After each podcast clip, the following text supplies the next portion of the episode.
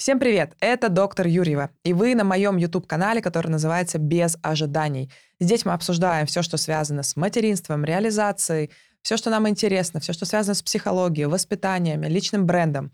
В общем, все, что интересует нормального, обычного, современного человека. Но сегодня тема будет безумно интересная и, возможно, даже где-то нестандартная, потому что я буду рассказывать вам про приучение к горшку с точки зрения психологии. У меня уже здесь есть видео, которое, мне кажется, набрало около миллиона просмотров. Обязательно его посмотрите. Приучение к горшку именно с точки зрения, как это делать, когда это делать, почему это нужно делать. И по шагам инструкция, как это сделать непосредственно с вашим ребенком. Сейчас же я хочу затронуть очень важную тему касаемо приучения к горшку. Как это влияет вообще на ребенка в целом и как приучение к горшку формирует его личность. Вы скажете, в смысле? Причем тут горшок, какашки и вся эта история вообще с личностью, и как это может на меня повлиять? Давайте расскажу вам по порядку для того, чтобы вы сейчас взглянули на то, как вы приучали своих детей, как, возможно, приучали вас, вы можете спросить у ваших родителей, или как вы планируете приучать ваших детей к горшку, и насколько это может сформировать в нем реально серьезную травму, или наоборот, показать ему стратегию того, как он потом будет пользоваться той самой возможностью, которую вы внедрите во время приучения к горшку. Ну что, поехали. Давайте представим и начнем с того, что вы сейчас очень ярко будете представлять, что вы что-то создали. Вот вы первый раз в жизни, будучи уже взрослыми или неважно какими, создали просто что-то такое классное, такое бесподобное. Вы на это смотрите и думаете, господи, да это должен увидеть каждый человек в мире. Это шедевр. Лучше меня это не сделает никто. Посмотрите на эти линии, посмотрите на этот цвет. Я буквально собственными руками создал это совершенство, это бриллиант. Теперь я хочу, чтобы каждый, кто проходит мимо, это увидел, потому что это просто нерукотворная какая-то великолепная вещь. Это просто произведение искусства, от которого я чувствую невероятное восхищение. Я горжусь собой. Мне хочется это повторять изо дня в день. Какие у вас чувства?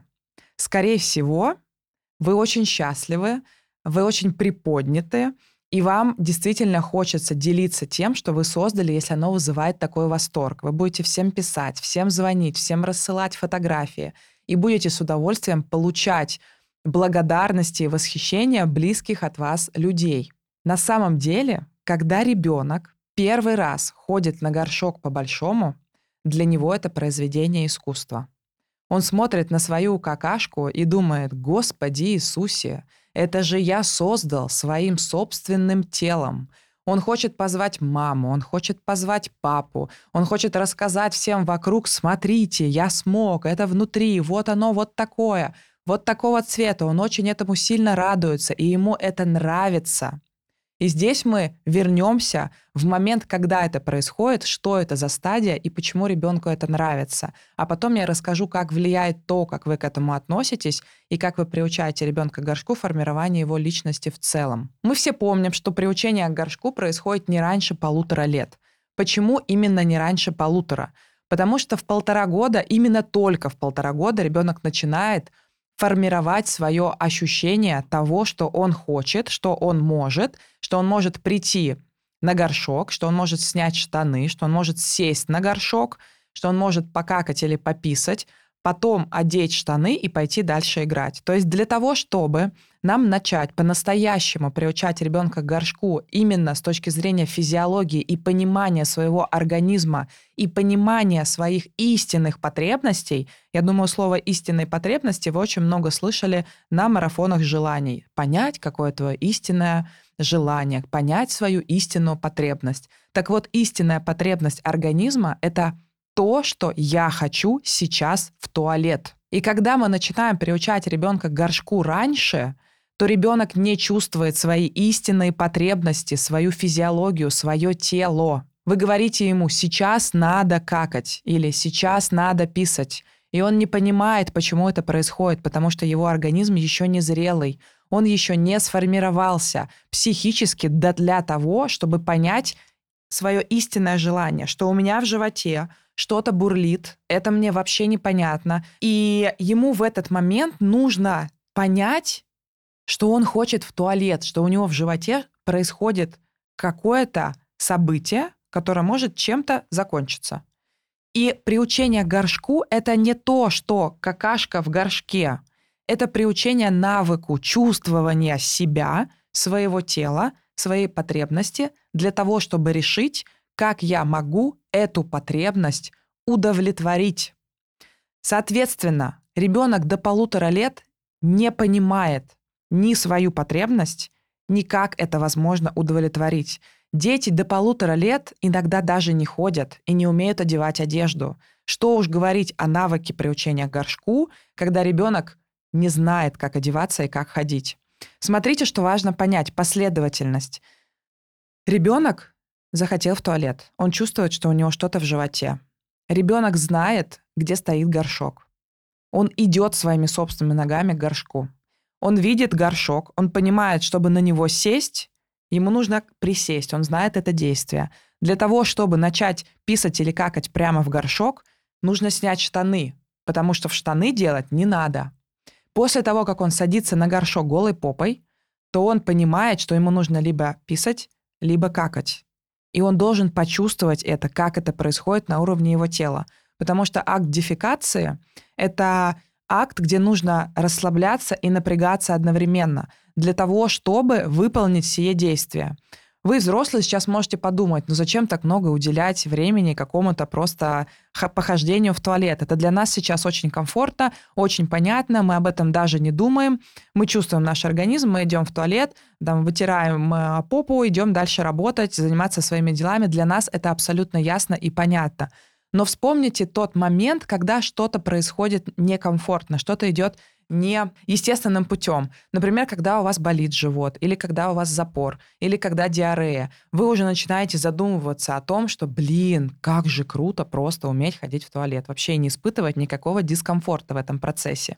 И вот когда ребенок учится какать в горшок, он испытывает именно эти чувства, потому что у него то невозможно потужиться, то очень туго идет, то слишком э, как-то странно, то вот он там что-то попукал, непонятно, что произошло, то просто посидел. Он не понимает, что происходит с его организмом. И наша задача — соединить физиологию, соединить тело, соединить психику, соединить э, последовательность действий. Только это и является приучением к горшку, а не просто то, что мы принесли ребенка, который не умеет ходить, не умеет снимать штаны, не умеет садиться на горшок, и сказали ему, тебе сейчас нужно пописать. Это не есть приучение к горшку.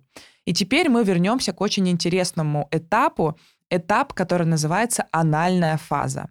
По-любому сейчас кто-то захихикал из вас, особенно если смотрят мужья, но все проходят эту фазу, и эта фаза начинается с полутора лет и заканчивается в три с половиной года. Эта фаза придумана э, Зигмундом Фрейдом в своем описании того, как формируется э, психосексуальность, то есть сексуальная психика.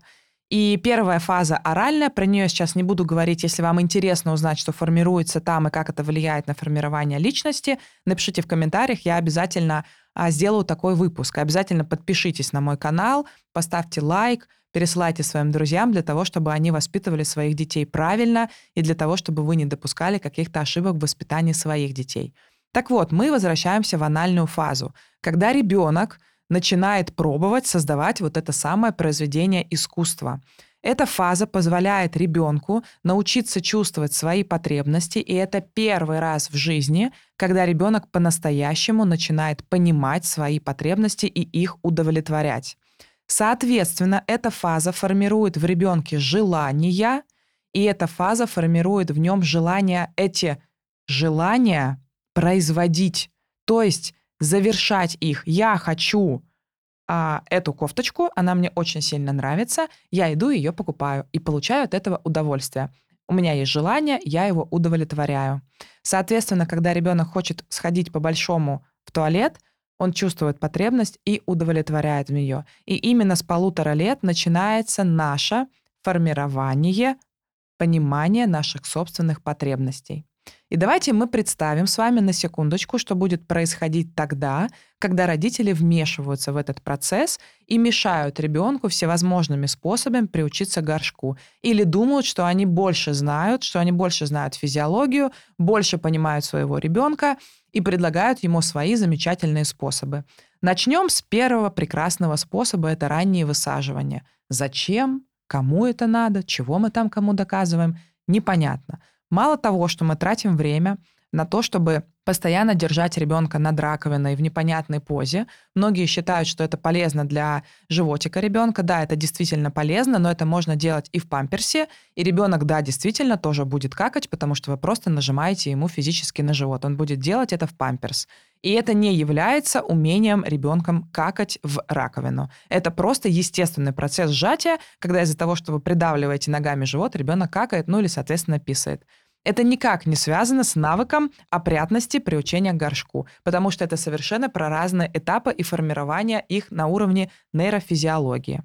Идем дальше. Следующий этап, когда родители где-то примерно около восьми месяцев в год, когда ребенок уже действительно может ходить, начинают заставлять ребенка высаживаться на этот горшок. То есть у нас начинается период, когда ребенок вечно сидит на горшке и совершенно не понимает, нахрена он там сидит. Слушай, Ваня, тебе нужно посидеть на горшке. Да, хорошо, сидим. Чё сидим, зачем сидим, для кого сидим, непонятно. Ребенок говорит, я не хочу в туалет. Мама говорит, нет, ты хочешь, иди, пожалуйста, посиди. Перед прогулкой, нет, ты хочешь, иди, пожалуйста, посиди. Мам, я хочу в туалет. Нет, терпи, потому что сейчас мы не можем пойти на горшок. И получается, что как только ребенок начинает рассказывать маме о своих потребностях, о своих желаниях, он начинает чувствовать вот эту свои внутренние позывы. Он говорит, мам, я хочу, она говорит, нет, ты не хочешь. И мы формируем в ребенке то, что то, что ты хочешь, и то, что ты желаешь, не имеет никакого значения. Тебе нужно либо потерпеть, либо перетерпеть, либо сделать это только тогда, когда я хочу. Только перед прогулкой, только когда я высажу тебя на горшок, только когда мне это будет удобно. И получается, что если мы вмешиваемся в этап формирования навыка опрятности приучения к горшку ребенка, мы вмешиваемся в формирование на уровне психики желаний ребенка. Не желаний типа «я хочу Мерседес, летать бизнесом Emirates и хочу, чтобы я была изобильная женщина, к которой приходили большие деньги и лучшие мужчины», а непосредственное желание относительно формирования стратегии жизни. Когда вы четко понимаете, что все, что вы хотите, вы можете исполнять, и никто вам не помешает. Давайте теперь разберемся, как это отразится на будущем ребенка, и, возможно, сейчас уже отразилось на вас. Вы в себе это точно увидите. Первое, о чем я хочу здесь сказать, то, что ребенок, который сходил на горшок по-большому, испытывает большое удовольствие. И это тоже важный процесс. Когда мы хвалим ребенка за то, что у него получилось, то он видит результат того, что он сделал, и что это хорошо. И он получает от этого удовольствие. Первое, он получил удовольствие от того, что он просто сходил в туалет, и у него получилось создать вот это произведение искусства. Второе, он получает удовольствие, когда родители подходят и говорят, ты молодец, у тебя все вышло, вышло вовремя, вышло красиво, вышло туда, куда нужно, и у ребенка закрепляется это как то, что если я чувствую свои потребности, если я их удовлетворяю, то это хорошо, и я получаю от этого удовольствие. Вы сейчас чувствуете, как это очень похоже на то, что происходит с нами в нашей жизни. Как мы не умеем позволять себе чувствовать удовольствие, как мы не чувствуем своих желаний, своих потребностей, и мы совершенно не умеем их удовлетворять. И это все идет с самого раннего детства, когда ваши родители приучали вас к горшку. Больше хочу сказать, что это формирует вообще вашу сексуальность в целом, потому что сексуальность — это всегда про удовольствие. Я рассказываю на своем курсе «Быть ею», я рассказываю это в консультациях с мамами, с мужчинами, с семьями, когда говорю про сексуальную жизнь. Сексуальная жизнь всегда про удовольствие. Удовольствие — это понимание своих потребностей. Понимание своих потребностей — это саморегуляция и самоконтроль. Когда ребенок учится э, ходить в туалет по-большому, то он учится чистоплотности, он учится удовлетворению, он учится саморегуляции и самоконтролю для того, чтобы сходить тогда, когда он хочет, сколько нужно, как нужно и куда нужно. Это все взаимосвязано. И если мы говорим про как раз-таки этап сексуальности и этап удовлетворения, потому что история про вообще удовольствие и Сексуальность – это история про взрослых. Взрослые могут позволить себе получать удовольствие от того, что они хотят. Дети только учатся этому. И если вы себя не понимаете, не понимаете свое тело, то большой вопрос, как вы в этой жизни себя располагаете, как взрослый или как вот тот ребенок, который до сих пор, образно говоря, учится ходить на горшок, а ему все мешают. Возвращаемся, да? Что у нас будет, если в процесс, естественный процесс дефекации, навыка опрятности, навыка чистоплотности, навыка умения удовлетворять свои потребности внедряются родители со своими неадекватными желаниями либо форсировать этот процесс, либо сделать это как-то иначе. Когда приучение к горшку все время со знаком минус, то есть все время с, сопровождается негативом, то у ребенка формируется этап удержания. Это функциональные запоры, это всевозможные трещины на анальном отверстии, потому что ребенку просто больно, он долго терпел, из-за этого у него запор, из-за этого образовалась трещина. То есть, когда родители постоянно ребенка ругают, почему ты опять сделал это так, почему ты опять какал в углу, спрятался за занавеской, ты же знаешь, что мы будем тебя за это ругать, почему опять мимо, почему ты не успел дойти до ванны, почему ты обкакался в... кровати, почему ты описался в кровати, почему это нужно было делать именно сейчас, почему ты захотел сейчас, а не тогда, когда я тебя просила. То есть каждый раз, когда ребенку нужно создать произведение искусства, его ругают. И это все время формируется со знаком минус. Ребенок понимает, что приучение к горшку – это всегда какая-то жопа жопиная, это непонятно, что происходит, меня вечно ругают, я вечно делаю все неправильно, и он начинает удерживать кал в буквальном смысле, потому что он понимает, что если он будет какать, он снова сделает это как-то не так, потом он не так вытерет попу, потом грязные будут трусики, родители будут его снова за это ругать. Соответственно, когда вы ругаете ребенка и заставляете его ходить э, на горшок, когда он не хочет, вы формируете в нем отсутствие понимания своих потребностей. Плюс, что я хочу сказать, ни в коем случае не снимайте с ребенка подгузники, чтобы ребенок типа почувствовал, что он мокрый, вот он написал в трусике, он из-за этого еще больше стесняется, ему из-за этого еще больше стыдно, потому что мама начинает на него косо смотреть и кричать, что он снова намочил трусы, а потом он намочил диван, а потом он испачкал э, стулом еще что-нибудь, и мама начинает злиться. Поэтому в нем формируется то, что я делаю снова что-то плохо. Нужно выбирать хорошие подгузники, лучше подгузники-трусики, тем более сейчас на рынке очень много хороших и качественных брендов. Естественно, дети — это замечательно, классно, но нужно не забывать о том, что с ребенком бывает тяжело, особенно в первый год жизни. И здесь важно следить за своим эмоциональным состоянием, ведь если мама счастлива, то и малыш тоже счастлив. Современные бренды из сферы материнства и детства помогают мамам сохранять свое состояние в балансе. Например, меня удивил японский бренд Kioshi тем, что они настолько продумали каждую деталь детских подгузников, что мне хочется про них вам сейчас рассказать. Во-первых, он очень тонкий, посмотрите, насколько он тонкий, и он ультрамягкий. Есть в составе специальный суперабсорбент из нанонитей, который позволяет очень быстро и очень хорошо впитываться, что позволяет этому подгузнику не комкаться в определенные вот такие комки, которые мешают ребенку ходить, и держать форму. Следующая история — это отверстие. Как вы думаете, для чего? Да, конечно, это отверстие для пупка, потому что у детей новорожденных еще может немножко мокнуть пупок.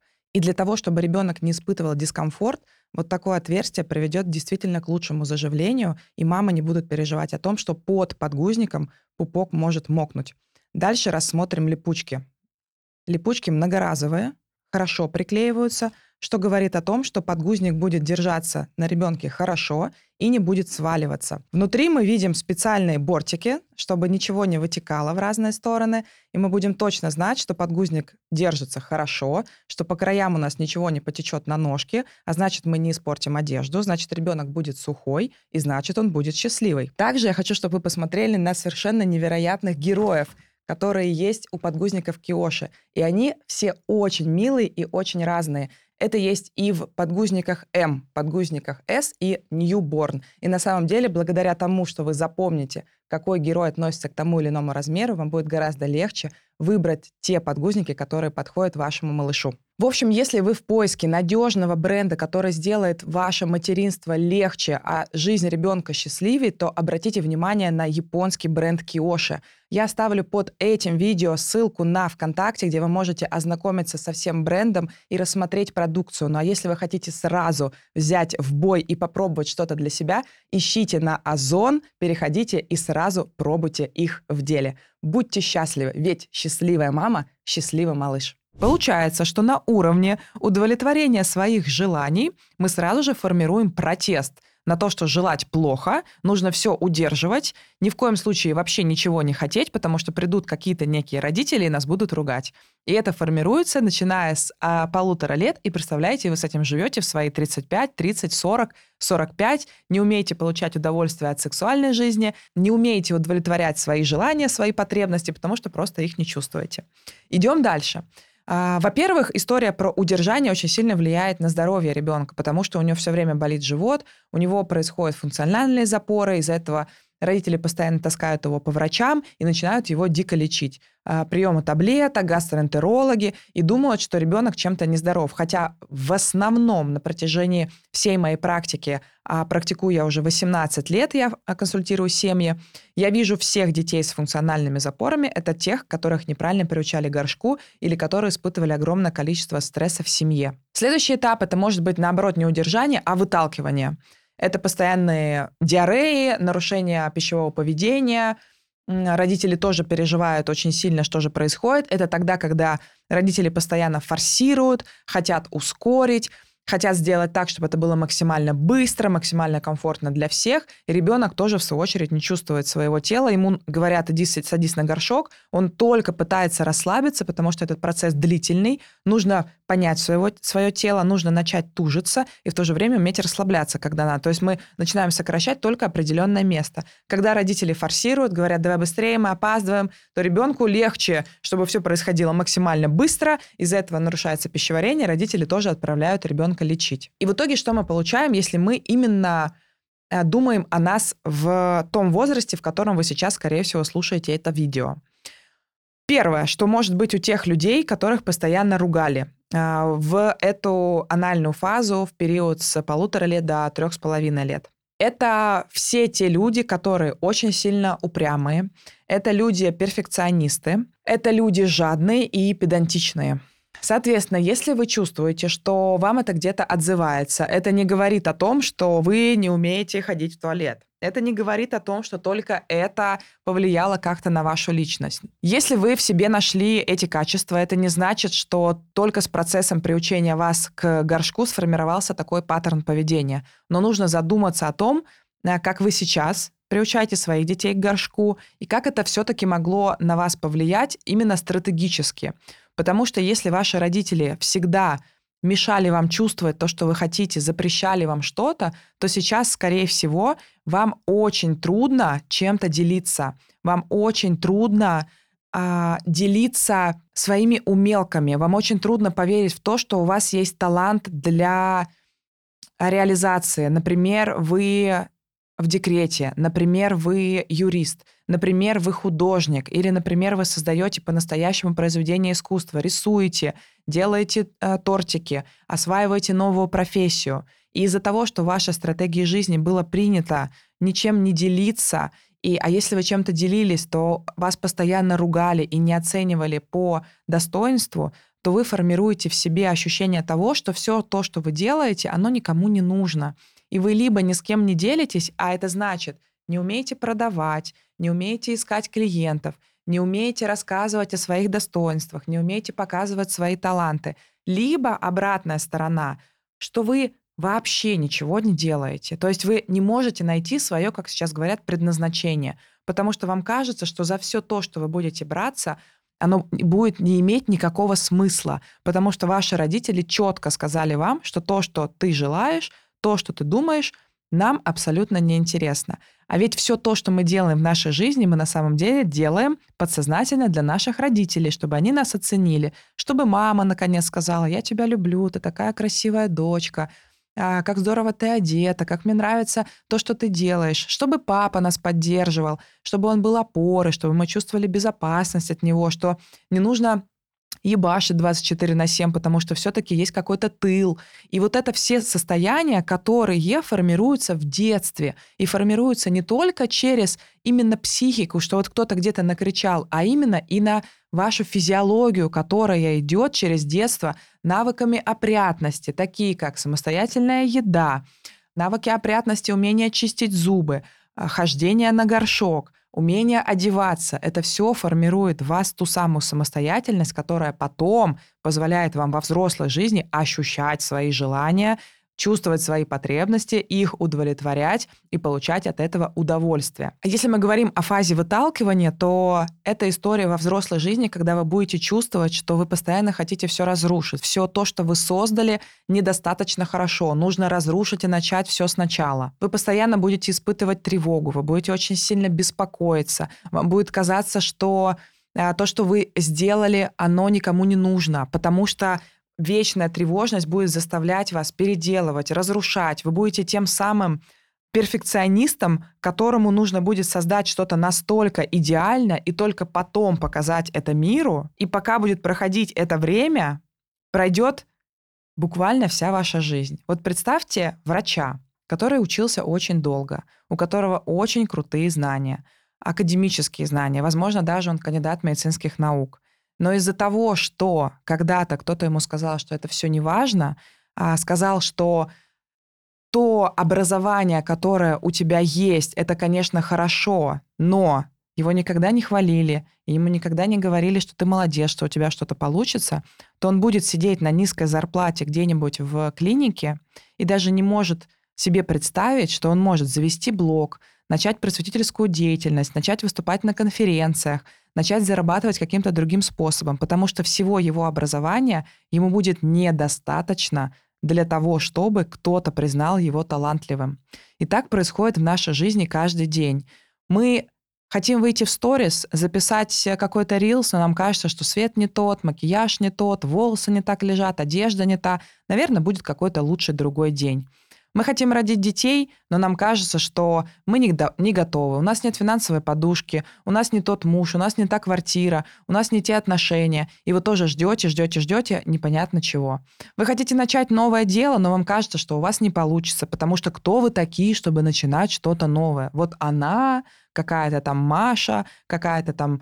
какой-нибудь там Сережа, у которого точно есть хорошее образование, у которого точно есть связи, ему легко начать. А мне нет, мне точно не получится. Вы не умеете выстраивать свои границы, потому что вам кажется, что ваше слово ничего не значит. Вы скажете «нет», но никто вас не послушает. И поэтому вы такая либо серая мышка, которая лучше ничего не будет говорить, чтобы ни в коем случае не испытать чувство стыда, когда кто-то скажет, что это полное говно, а на самом деле нужно просто свою границу выстраивать.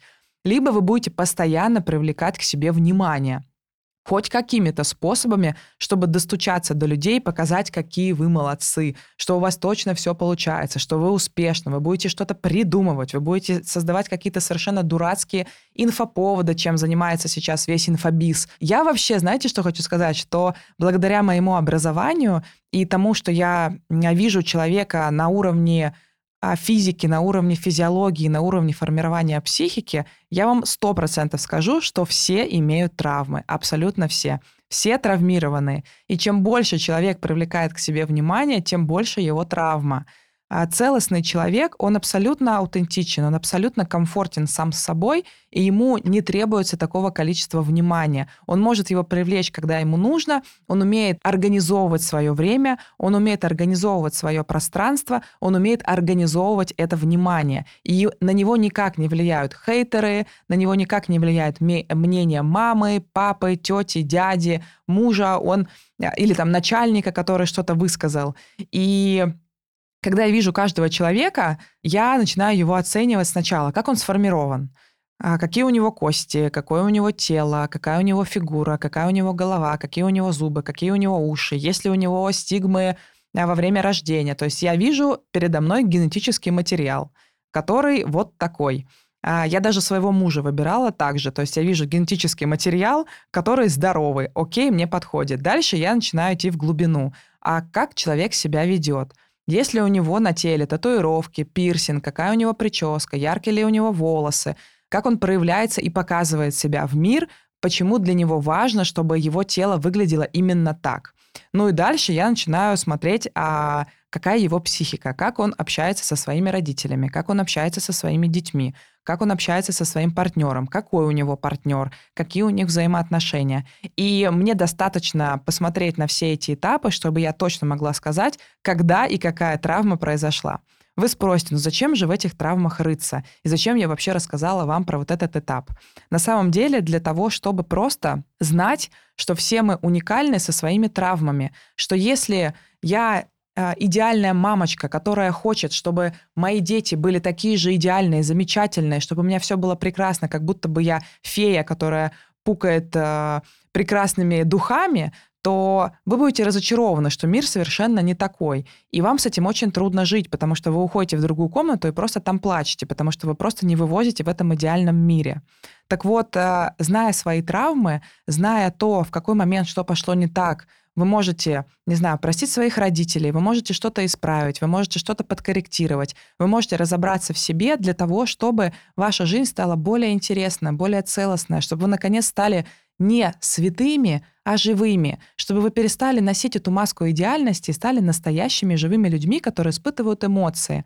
А для того, чтобы это понять, я вам рассказываю этапы формирования личности и психики, на каком этапе что формируется. Сегодня мы разобрали с вами анальную фазу, вы поняли, как это может отразиться на вас, вы поняли, как это может отразиться на ваших детях, и теперь вы будете более образованы. Дальше я буду вам рассказывать про другие фазы, посмотрите, что когда формируется дополнительно, как ваши родители влияли на вас, как вы можете влиять теперь на своих детей. И я думаю, что вам будет это супер полезно. Поэтому подписывайтесь на мой канал, ставьте сердечки, пересылайте это своим друзьям, пишите комментарии, если вам это было близко, если вам это было не близко, тоже обязательно это расскажите. В любом случае, ваше мнение мне очень важно. Я вас благодарю и увидимся на следующем видео. Пока-пока.